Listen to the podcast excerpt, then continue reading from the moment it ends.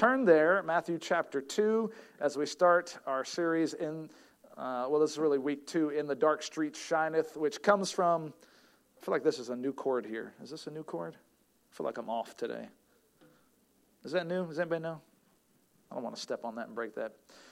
Somebody say, pay attention, Pastor.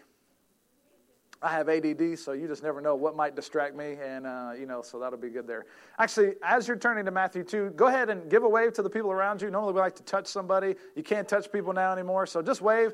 Look behind you, look to your left and right, and um, and just mouth something to them, and they, they won't even know what you're mouthing. They won't know what you're mouthing.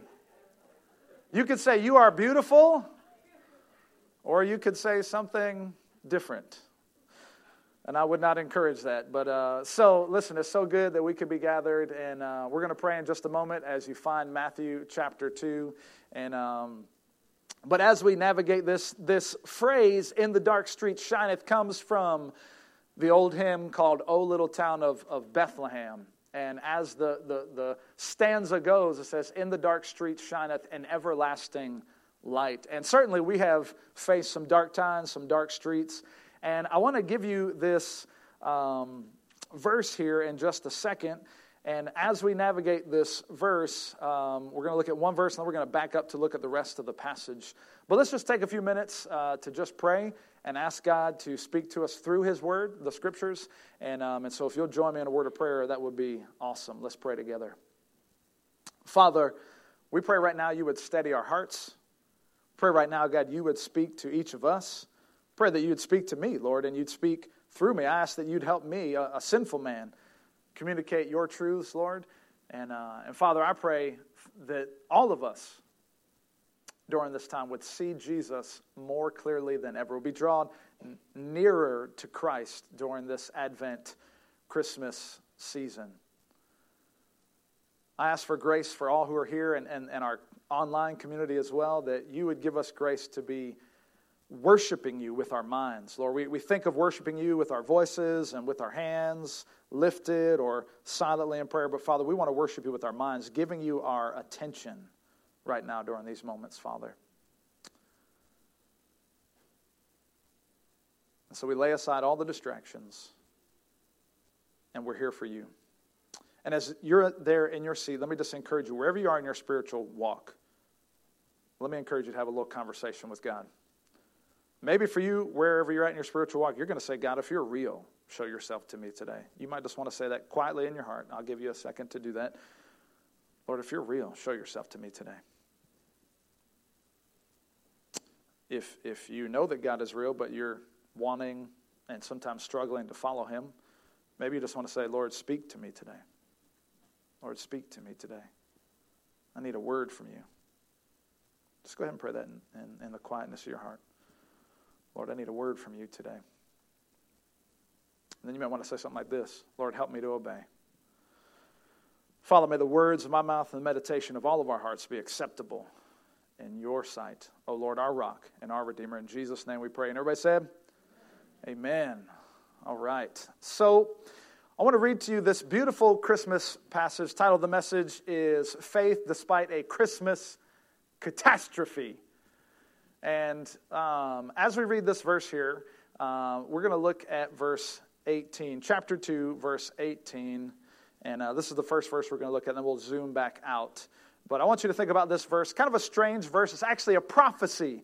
You may know there are many prophecies written about Jesus hundreds and hundreds of years before he came.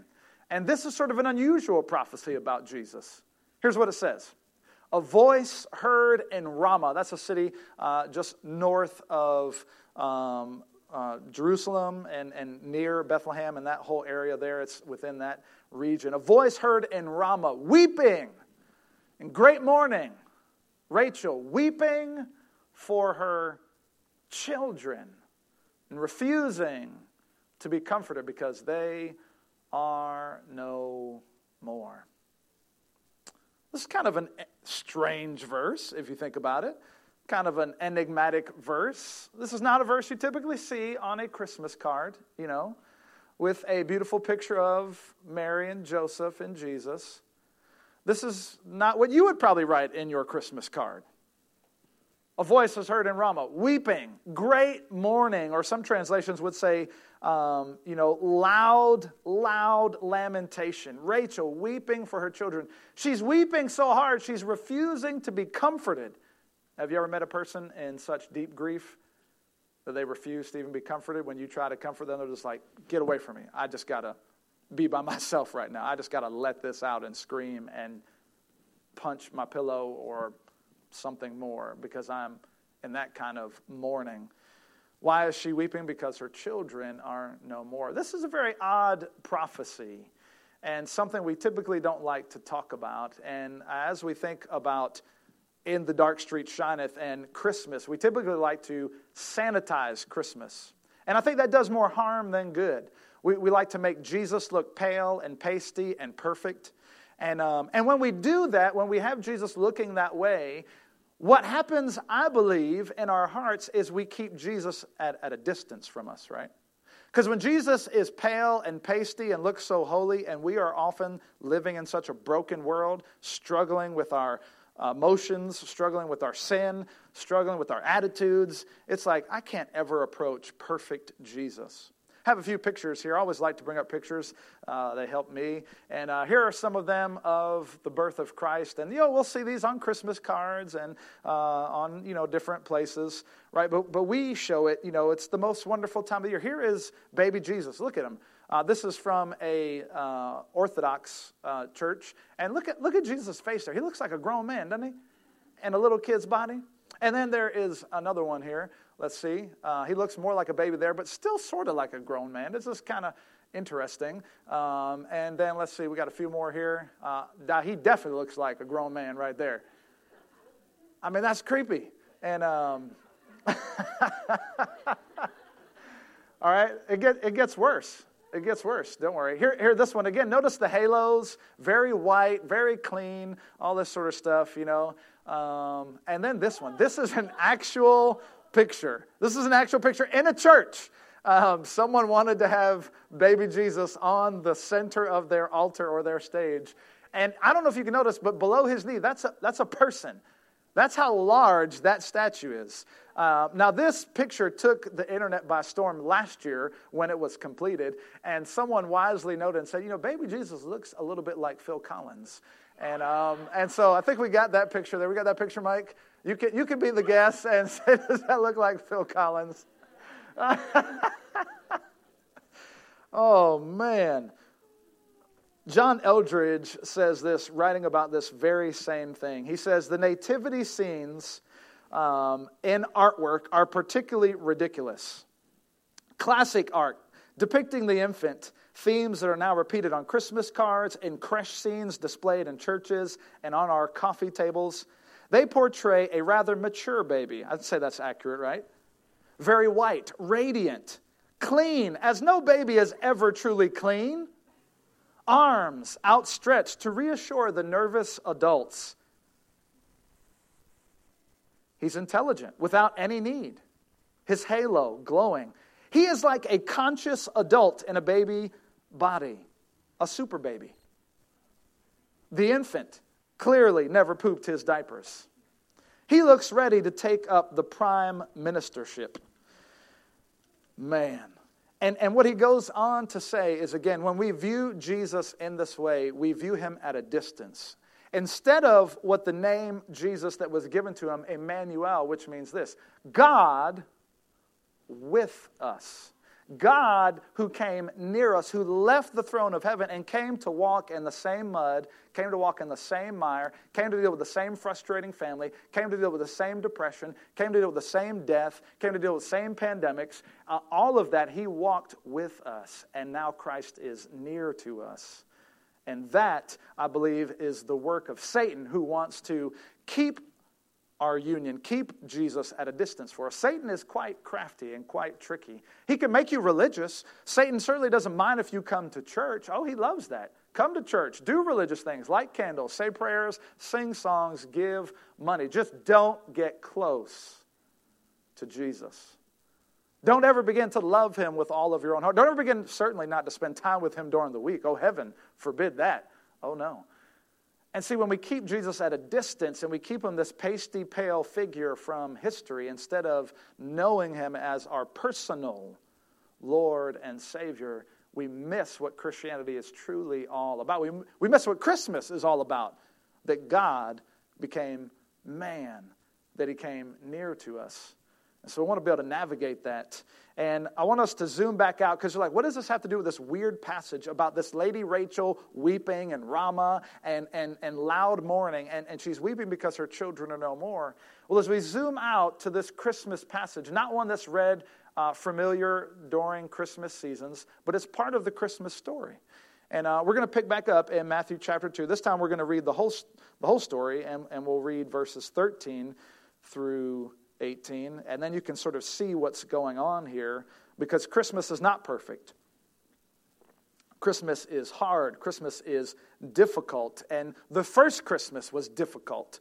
And I think when I realize that, it, it kind of encourages me when I have a difficult Christmas. Amen? So now, verse 13 says this Now, when they, that is Joseph and Mary. And in right here, they're talking about the wise men or the magi. If you read earlier in the chapter, it says the magi or the wise men came to visit Jesus and they brought gifts of gold, frankincense, and myrrh. Of course, we don't know how many there were, uh, but they came and visited, and we don't know exactly the timeline of that. Some people say it might have happened right after he was born. Some people say it might have happened later because it says Jesus was in a house. It uses a little different term. It doesn't call him an infant. In the Greek, it's more of a child, so he could be quite toddler age. Could be anywhere from two years old, and we'll see that also in the text here. But the word they is the Magi. Now, when they had departed, that's the Magi, behold, an angel of the Lord appeared to Joseph, the stepfather of Jesus, right, in a dream and said, Rise, take the child, not the child from the Mandalorian, the child, Jesus, and his mother, and flee to Egypt and remain there until I tell you. Well, why, why, why, why would God disrupt Joseph and Mary and Halo, perfect little Jesus? Why would he disrupt their Christmas with a free trip to Egypt? This is strange. I mean, why not just have a peaceful Christmas? Why can't we just, you know, have the, the logs burning or, or at least it on Netflix and hear the crackle and just have a nice peaceful Christmas. See, sometimes when, when we don't get a peaceful time, a peaceful Christmas, we tend to get angry with God, right? And, and we tend to, uh, you know, wonder what He is up to. And again, this passage shows us here here is the Holy Family, and they are not having a peaceful Christmas. They are now having to be rushed out of their cozy and comfy little home to a place called Egypt. But don't worry, folks. It gets worse. Why are they being rushed out of their home in the middle of the night? Well, the rest of the verse says there says, and remain there until I tell you, for Herod, that is sort of the king of that area underneath Roman rule, Herod is about to search for the child, not to give him a gift, not to bring him, uh, you know, pumpkin pie or bread pudding or some other thing, not to help light his home with Christmas lights, but to what? Destroy him. Well, this is an interesting Christmas, isn't it? Someone is out to destroy the Christ child. Verse 14 says this And he rose, that's Joseph, and he rose and he took the child and his mother by night and departed to Egypt and remained there until the death of Herod. And this was to fulfill what the Lord had spoken. Again, another prophecy saying these things would happen. Out of Egypt I called my son. So God even knew this was going to happen. Then Herod, when he saw that he had been tricked by the wise men, became furious. And he sent and he killed all the male children in Bethlehem and in that region. Not just Bethlehem, but in that region who were two years old and under, according to the time that he had ascertained from the wise men. Well, this is quite brutal. Look at the next verse there. This, then, verse 17, was fulfilled what was spoken through the prophet Jeremiah. A voice was heard in Ramah, weeping and loud lamentation. Rachel weeping for her children. She refused to be comforted because they are no more. Ladies and gentlemen, this is a Christmas catastrophe. This is wickedness. This is a dark street. And what we forget about Advent as we light the candles here, and traditionally candles mean different things here, but Advent is this period of waiting, is this period of longing, it's a period of darkness before Christ comes. It's a reminder of all those things. Not that we needed a reminder of those things in 2020, but I find that it's helpful to connect that because it just makes Advent seem perfect. And so, listen, the, this week's candle is often called the Bethlehem candle. And typically, again, when we think about Bethlehem and we think about Jesus, we think of, oh, a quaint little town. Oh, look at the cute little manger. And everything just looks perfect and serene. We picture Jesus, even as a grown adult, you know, wispy hair blowing in the wind, just walking through the streets of Jerusalem like, like a son come home and just, you know, feeding people, feeding the 5,000, healing people, just frolicking around. No, no big deal. We forget that Jesus was sought after. We forget that Jesus was attacked and, even as one writer said, was hunted. This is what one writer said. He said this We forget the context of Jesus' life and mission. His story begins with genocide. The massacre of the innocents is what this event is called. Herod's attempt to murder Jesus by ordering the systemic execution of all young boys in and around Bethlehem. The writer goes on to say, I've never seen this in any manger scene. Who could bear it? You must picture ethnic cleansing of the 20th century in Bosnia, Rwanda, Burma, or Iran. Wicked atrocity, blood soaked in the ground of little children who just minutes earlier were laughing and playing. And I realize we have young children here, and this is difficult for everybody to hear, and it should be. But we don't think of Christmas and think of this at the same time. And I say, well, that's a, problem because, listen, what happens is we, when we have difficult times, when we hit rough waters, when we feel like things are happening to us, we tend to say, God, why? And we keep God at a distance instead of remembering the bigger story, instead of remembering that this is the same story that Jesus walked through. The writer goes on to say, The little family flees the country under the cover of darkness, like fugitives, Mary, Joseph, and the child. God's strategy is very intriguing, isn't it? Surely God could have simply taken Herod out. Bam! Or he could have sent angels to surround the Holy Family. He could have used Jedi magic to, no, there's no child here. God could have done all of those things. Why must they run for their lives? It ought to make you and I think twice about how God goes about his plans in the world. So we might want to change, you know, the, the beautiful pictures we have of Bethlehem and this perfect baby and this perfect situation. Because what happens is we try to have a little perfect situation around our home, don't we? Knowing that our lives are a hot mess, knowing that there is brokenness in our family, knowing there is pain and discouragement in our hearts. And we want to pretend that it's the most wonderful time of the year. Sometimes it's the most difficult time of the year, and that's okay. Because God is still at work, just as He was still at work. Again, why did I tell you and begin with this as a prophecy? Because God already knew this would happen. And He didn't spare His Son from hard times. And so we need to remember that we need to draw close to God. We might want to reframe this and call it the Christmas carnage, right? Instead of all the wonderful trees and lights, we might, instead of, oh, little town of Bethlehem, you could call it the Bethlehem bloodbath. The midnight mass? No, not midnight mass. It's a midnight massacre. It's a mistletoe murder. Murder on 31st Street. Not a silent night, a silent slaughter snowing and slaying, but not slaying in a little wooden thing, a different kind of slaying. Instead of garland, we have genocide. Pastor, I'm not so sure I like this message today. I just kind of came to church to get lifted up, and you just kind of like threw the hammer down on us. No, I'm reminding myself included because guess where I prefer to live? I prefer to live in Garland and Mistletoe, and it's the most wonderful time of year. That's where I prefer to live. But listen, we don't really live there. That's a lie. We live in a war torn world. It is at war, it is spiritual, and Satan is on the attack seeking to destroy. So, point number one, you could write this down. Christmas reminds us that we are at war. Jesus was hunted. Christmas reminds us that we are at war. It is a spiritual war, a battle for the human hearts and souls, a battle between evil and good. And Christmas is hard. Things are often dark, and that's normal, and that's okay.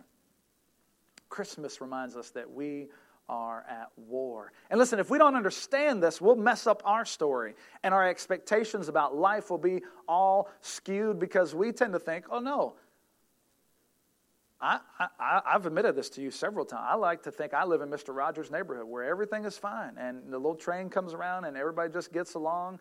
But no, we live in a ravaged place, ravaged by sin, and Satan is on the prowl, seeking whom he may devour, is what the scripture says. In fact, there's a different Christmas scene from the book of Revelation. I was just reading Revelation in my time during the week uh, with the Lord, and I came across this passage, and it tells the Christmas story from a different perspective. Revelation 12 says this And another sign, uh, and then uh, a dragon, excuse me, there we go. And another sign appeared in heaven. Behold, a great red dragon with seven heads and ten horns, and on his heads seven diadems. And then verse 4 goes on to say, His tail swept down a third of the stars in heaven and cast them to the earth. And the dragon stood before the woman who was about to give birth, so that when she bore her child, he might. Go ahead, next slide. Destroy her. I think you skipped one, Mike. There we go. Might devour it. There we go. Oh, my screen was different. Sorry about that. Might devour it. Again, this is not on a Christmas card. You don't get Christmas cards with the red dragon ready to destroy Mary and the Christ child. No, but then she gave birth to a male child, one who is to rule the nations with the rod of iron, but her child was caught up to God and to his throne. And then later on uh, in verse 17, it says this because the dragon couldn't destroy Christ at that first Christmas, verse 17 says this Then the dragon became furious with the woman, and went off to give them all little gifts. Went off like the Grinch and just wanted to be a little bit mean and wanted to just steal their gifts from the little Whoville people. Oh, no, that's not Satan's plan. He's not just coming to steal a few gifts from you and, and, and ruin your little Christmas time. It says very clearly he was fierce and went off to make war on the rest of her offspring. Who are the rest of her offspring? That's us. In fact, the verse tells us, right? Look at the rest of the verse. On those who keep the commandments of God and hold to the testimony of Jesus. And he stood on the sand of the sea.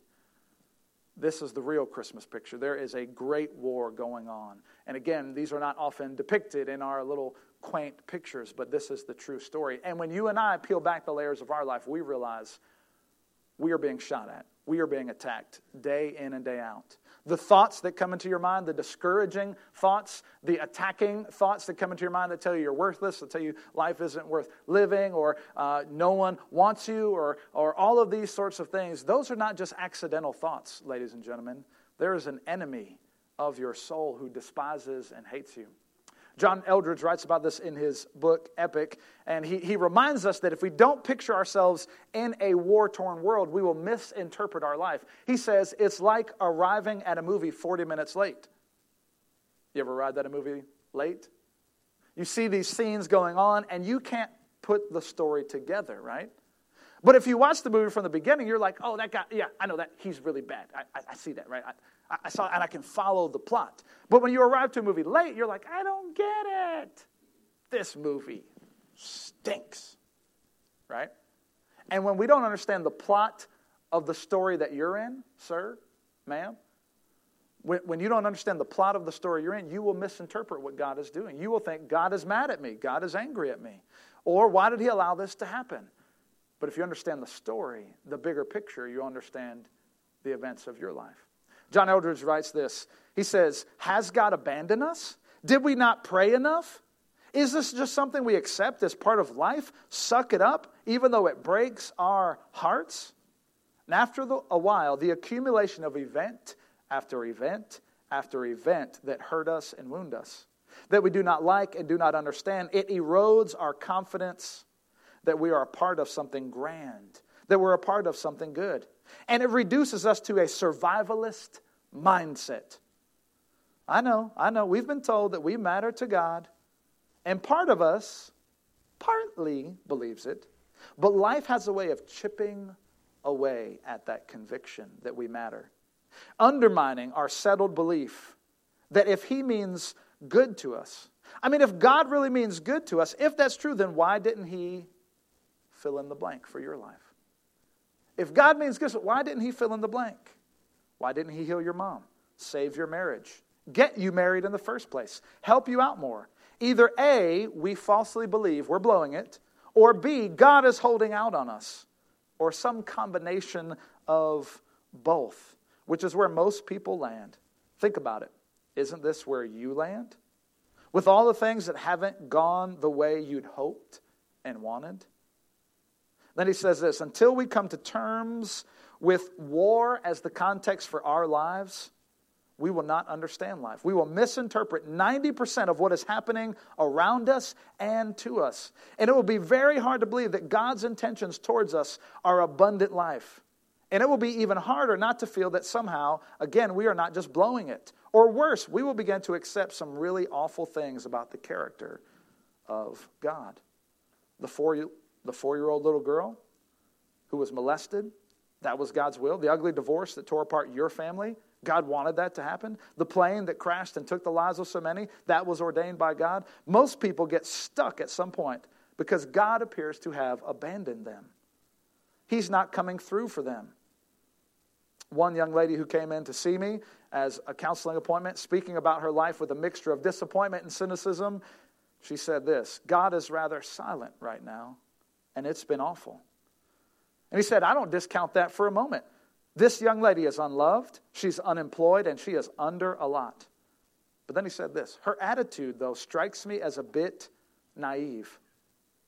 On the level of someone caught in crossfire who asks, rather shocked, Why are they firing at me? And he goes on to say,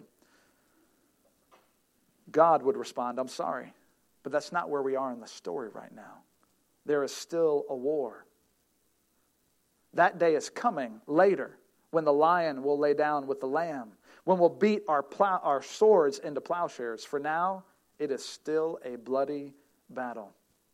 He goes on to conclude that sure explains a whole heck of a lot, doesn't it? And you won't understand your life. You won't see clearly what has happened to you and to your family and how to live with God unless you see it as a battle and a war against your heart with the enemy of your soul doing everything in his power to keep you from a relationship with God. Man. John 10:10, 10, 10, one of the first verses I memorized says this, and I want to uh, share it with you. The thief, the thief comes to steal, kill, and destroy, John 10:10 10, 10 says. The thief comes to steal, kill, and destroy. Not just give us a bad day, right? Not just make us unemployed, but to steal, kill, and destroy. Satan is not playing games with you. Young person, teenager, old person, middle aged person, he is not playing any games. He came to steal, kill, and destroy. And every day, this is his goal. And so the things that happen to you are not random. That breakup, you know, uh, all this happening in our world right now, these are not just random accidents. There is a plot afoot, and we are in the middle of it. And when you understand you're at war, well, then it gives us the right perspective, and we don't have to ask, why are they shooting at me? No, we're at war. You know you're going to get shot at. And so, how do we continue to walk with God and know that we're doing this? But notice the other part of the verse, though, right?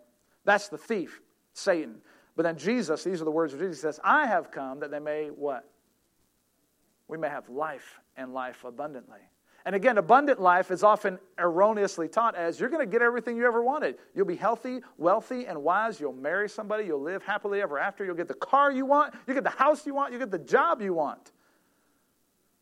And when that sort of thinking creeps into the church, it sets us up for all kinds of things, and we distance ourselves from God and we distance our hearts from God. You may still come to church just with a distant heart from God because secretly we are disappointed that He hasn't come through for us. And so we have to pay attention to these. We have to be aware of these things. The thief comes to steal, kill, and destroy. Last week, we talked about hope, and here is the definition we gave for hope last week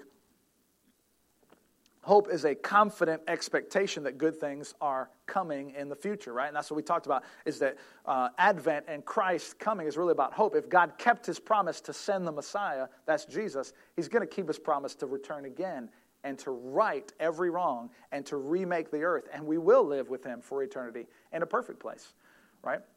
And so there is that hope. We have this, not, I hope so, right? Maybe it'll happen, maybe it won't, right? No, it will happen. It is a confident expectation. And we need hope, right? We need that desire. We need something to look forward to. Christ is going to return and reign, and every wrong he will make right. The losses that we faced in this world won't be losses. The Bible says, as we read last week, that he will return them a hundredfold. So we have to have that hope. But then what is faith? And that's sort of also what the Bethlehem candle is about is faith. Well, faith, I would just like to say, I don't know this is a perfect definition, but I would like to say that faith is the power to do difficult things because of my hope. Amen? The Bible says faith is the evidence of things hoped for, the evidence of things hoped for, right? And, and so I have to have this hope, you know, pointing me to the future, but then I've got to have faith. Um, in the Bible, there's this whole chapter, chapter 11 of Hebrews, that gives what's called the Hall of Faith. And it talks about all these great men and women of God, not perfect men and, men and women of God, because there were prostitutes and there were crooked people in that lineup. And, um, but it says they lived by faith, and it says she did this, and they lived by faith. But when they talked about faith, it always talked about as an action. That faith is not, we, we often say and think of faith, well, something, faith is just something I believe, right? But if your belief doesn't translate into action, can we say that it's real faith at all? Right? Right now, you have faith that pew is going to hold you up. Right? You're sitting with all your weight in that pew. You don't know who built it. You don't know that I didn't come in un, in and knock out the legs from underneath the middle part, and it's just going to break on you in a few minutes? Somebody's like, I shouldn't have ate that donut before I came today. It's going to count against me. Right? We put our faith in action. And, and so if you didn't have faith in the pew, you'd be standing up right now. You'd be like, I don't trust this pew. And, um, and, and so, listen, faith is the power to do difficult things, to walk through the war because I have hope, knowing that God has already won the battle, knowing that God is going to equip me for the battle, that God is never going to leave me nor forsake me in the battle. And in fact, that's really point number two is that Christmas reminds us first that we're at war, but number two is this Christmas reminds us that God entered the battle for us. That God entered the battle for us. I like to call Christmas Invasion Day. Invasion Day. It's when the kingdom of God, boom, invaded this war torn world. He sent Jesus in behind enemy lines, right? And here comes Jesus. It's kind of an odd way to save the world, right? But that's how God works. He doesn't work in ways you and I think. Invasion Day, the kingdom of God invaded the kingdom of darkness, and He sent Jesus as the ultimate warrior, as the ultimate solution. In fact, we could add maybe in parentheses to point number two is that not only did God enter the battle for us, but at the cross, he completely won the battle for us. Amen. Where all the powers of hell, all the forces of darkness were completely defeated at the crucifixion of Jesus. And that is where the battle was won. And so, I want you to think about this. I want me to think about this. Have you ever wondered what sort of story you're in? Have you taken into account the events of your life, not as random, but the fact that there is an enemy after your heart? And so the things you think, the, the things that have happened to you and your family are not random and haphazard. They're not a God who has ignored you and abandoned you, but there is an enemy afoot doing everything in his power to keep you from a union with Christ. Have you thought about the story of your life? Have you realized that God is near in your story?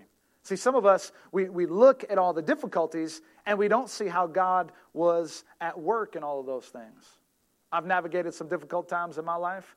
And, um, and, and once Christ opened my eyes, I went from being bitter to like, God, where were you during these seasons? And then when he opened my eyes, I saw, oh no, God was right there. And then he was right there, and he didn't let this happen. And yeah, and then he, and then he showed up there, and it was just like all the pieces of my life began to make sense when I viewed it from this angle. When God finally opened up my eyes, you may be familiar with the old little poem about the footprints in the sand, right?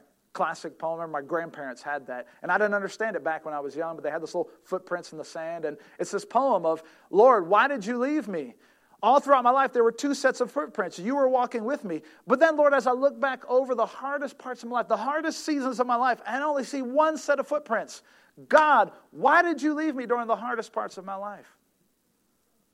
And then the Lord responded. He says, Oh, no, no, my son, you've misunderstood. There's only one set of footprints during the hardest times of your life because those were the times where I carried you, my child. And when you look back through your life and God opens your eyes to see this as a war and that we can draw near to him and that Christ is near to us, he was there, man, it changes everything, doesn't it? So, how can you draw near to Christ? Well, we're going to observe the Lord's Supper here in just a moment, and I can't think of really any better way, right, to draw near to Christ. And uh, if you are here joining us today and you're a believer, you're a Christian, doesn't matter what church background you're from, uh, that's okay. You can be from a different denomination, but you say, I'm a follower of Jesus Christ. You're welcome to celebrate with us. And, um, and what is the Lord's Supper? It's a picture, right? It's a picture of Christ coming for us. It's a picture of his nearness to us and his, in fact, dying for us. And so I'm going to ask Justin to come on up, and um, I'm going to ask uh, that you would get out. There should be in front of you a uh, little safe, sanitary, Lord's Supper. Uh, these are a little difficult, so I'm going to give you a few moments. And um, the, the, the top portion has to be gently lifted so you can get out the cracker. And, um, and then the, the next portion will have to be lifted to get out the juice. We're going to hold it so we can get everybody together, and I'm going to read a scripture and just pray in a second. But I want to give you a few seconds to open that. And then, if you'll just hold it till uh, we can all participate together. One of the theological words that we use around Christmas time is the incarnation. Not carnation like a flower, the incarnation. We use that to describe Christ coming, the God man. That's what it's called. God became God incarnate, meaning God in the flesh. This crazy, mind blowing. How did he do that? All these sorts of things. But it's called the incarnation. That's another word for what happens at Christmas. God became flesh. And we're celebrating, right? The cracker reminds us of the flesh, the body of Jesus, that he became a man, but also that he was killed on a cross for us. But here's the most beautiful thing about it. When you look up the word incarnation in the original language and in the historical uses of it, the word incarn is uh, used as a medical word. It's used like this describing incarn describes flesh that grows over a wound. It's applied to healing. The word refers to, refers to a recovery of a wounded flesh due to the presence of new flesh. There's a wound that needs to be covered over, right?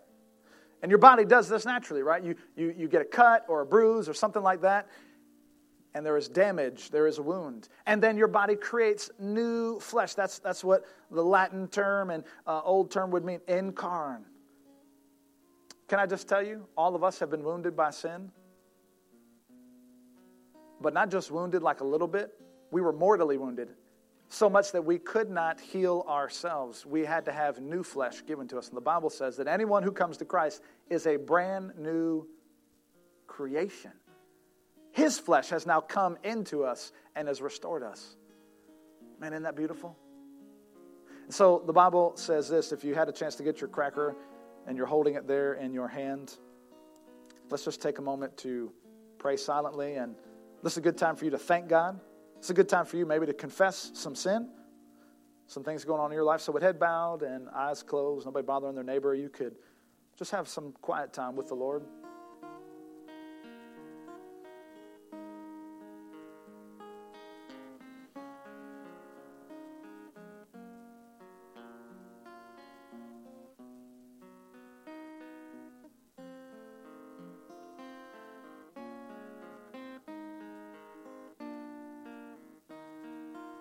Father, we come to you thanking you for your body broken for us. Lord, we know this is just a cracker, a symbolic reminder. This cracker has no healing powers, no magic. But Lord, this is a reminder of what you did for us. You became sin. You became broken for us. You became flesh for us. Thank you for that. Lord, forgive us of our sins. Help us to continually be amazed at you. In Jesus' name, amen. The Bible says that when uh, they had the supper, Jesus took the bread and he broke it and he gave it to his disciples and he said, Take this and eat. This is my body. Let's take it together, family.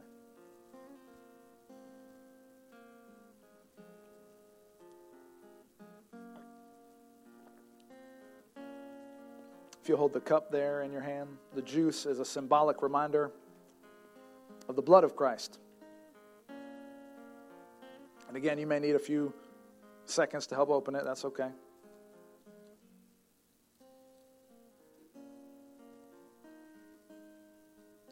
There's a lady named Jill Carattini. She wrote about the incarnation.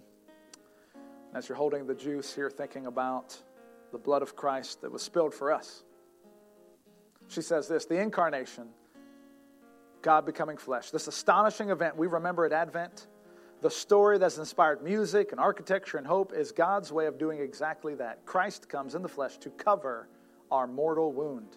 God comes near in a body and in weakness in the form of a baby to bring healing to the weak. He becomes wounded because we are wounded. This may seem a foolish mission, but to the blind who receive their sight, to the lame who walk, to the diseased who are now cleansed, to the deaf who now hear, to the dead who are now raised, and the poor who have good news brought to them. This is the most beautiful foolishness ever known. So, as you're holding the, the juice there, the Bible says this This cup is the new covenant in my blood. Do this as often as you drink it in remembrance of me. Let's take it together, family.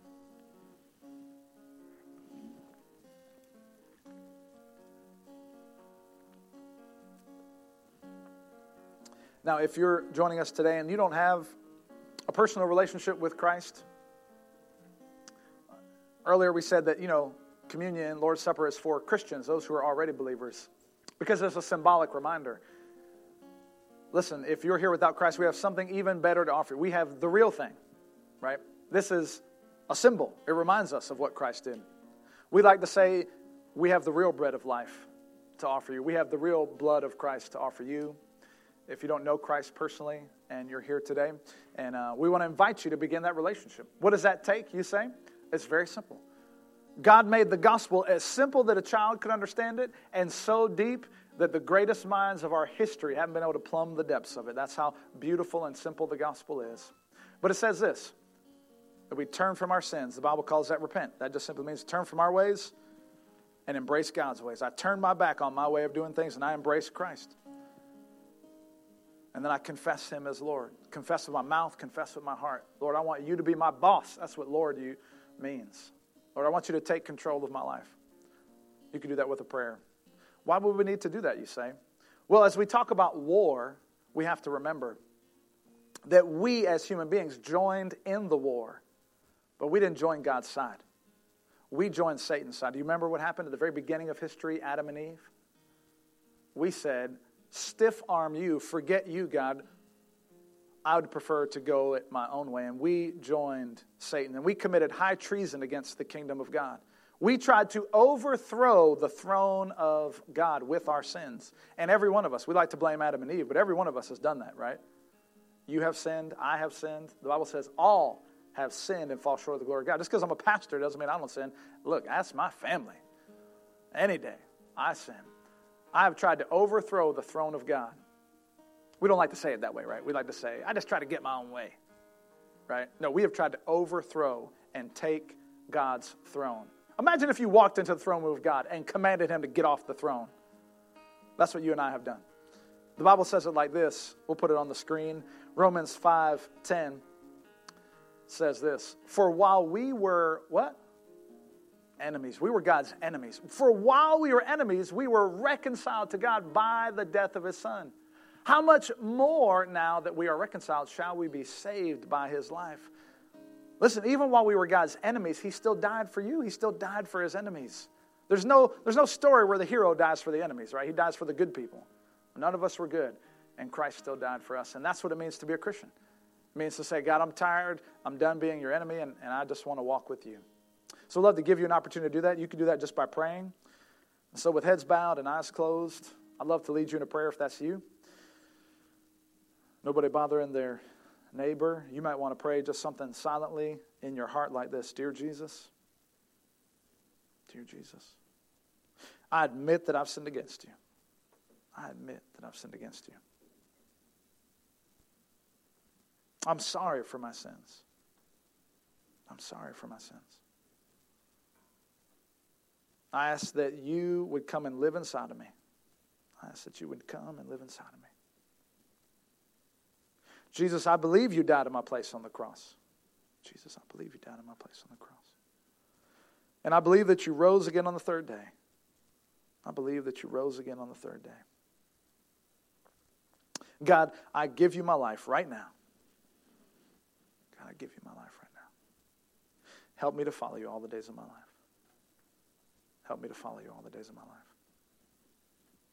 With heads bowed and eyes closed, nobody bothering the neighbors. If you prayed that prayer for the very first time, we'd love to celebrate with you. We're not going to embarrass you or anything like that, or we, would love for you to connect with us, though, using a connection card. There's a spot on there. You could let one of us know um, in the back after service. We'd love to talk with you and, and celebrate that you're part of the family. Because in a war torn world, we all need help. We all need a troop to fight with. We need some people to have our backs when we're getting fired upon. And that's what a church is really it is. It's a family, but it's a family in the middle of a war. So, love for you to do that. If you came with somebody, man, let them know. They, would love to celebrate with you. So, I want to pray for all of us together in the middle of this war. Father, I realize when we talk and we look at the scriptures and look at the fact that we are at war, it's not easy for anyone to swallow. It's not easy for me to swallow. Looking at the massacre of the innocents, Lord, that, that doesn't give us the warm fuzzies about Christmas. But Lord, it does inspire our hope because you worked even in the midst of that wickedness. The massacre of the innocents didn't stop your plan from going forward. And so, God, we can take courage. And no matter what is formed against any of us, no matter what weapons come against me or anyone in this room, God's plan is not going to be thwarted. It can't be stopped because no one is more powerful than God. Father, give us courage, give us hope. Lord, may our faith lead into action as we know that we're at war. And may we take courage in the victory that was purchased over 2,000 years ago on the cross, Lord. And may we take courage in the scripture says that we are now all more than conquerors by him who called us. Thank you, Father, for that truth. In Jesus' name we pray. Amen. Love for you to stand to your feet. We're going to close through worship and song. This is a time for you to respond to God however He's calling you to respond. You can sing, you can close your eyes, lift your hands. You may need to kneel in prayer. You may need to be silent. The front is here if you'd love to come and kneel. If you have a prayer need, you'd like to pray with myself or some of our other leaders, we'd love to pray with you in the back after the service just so that we can hear you without having to scream through masks. And uh, we'd love to serve you in that way. But let's continue to worship the Lord together. Amen. Let's sing.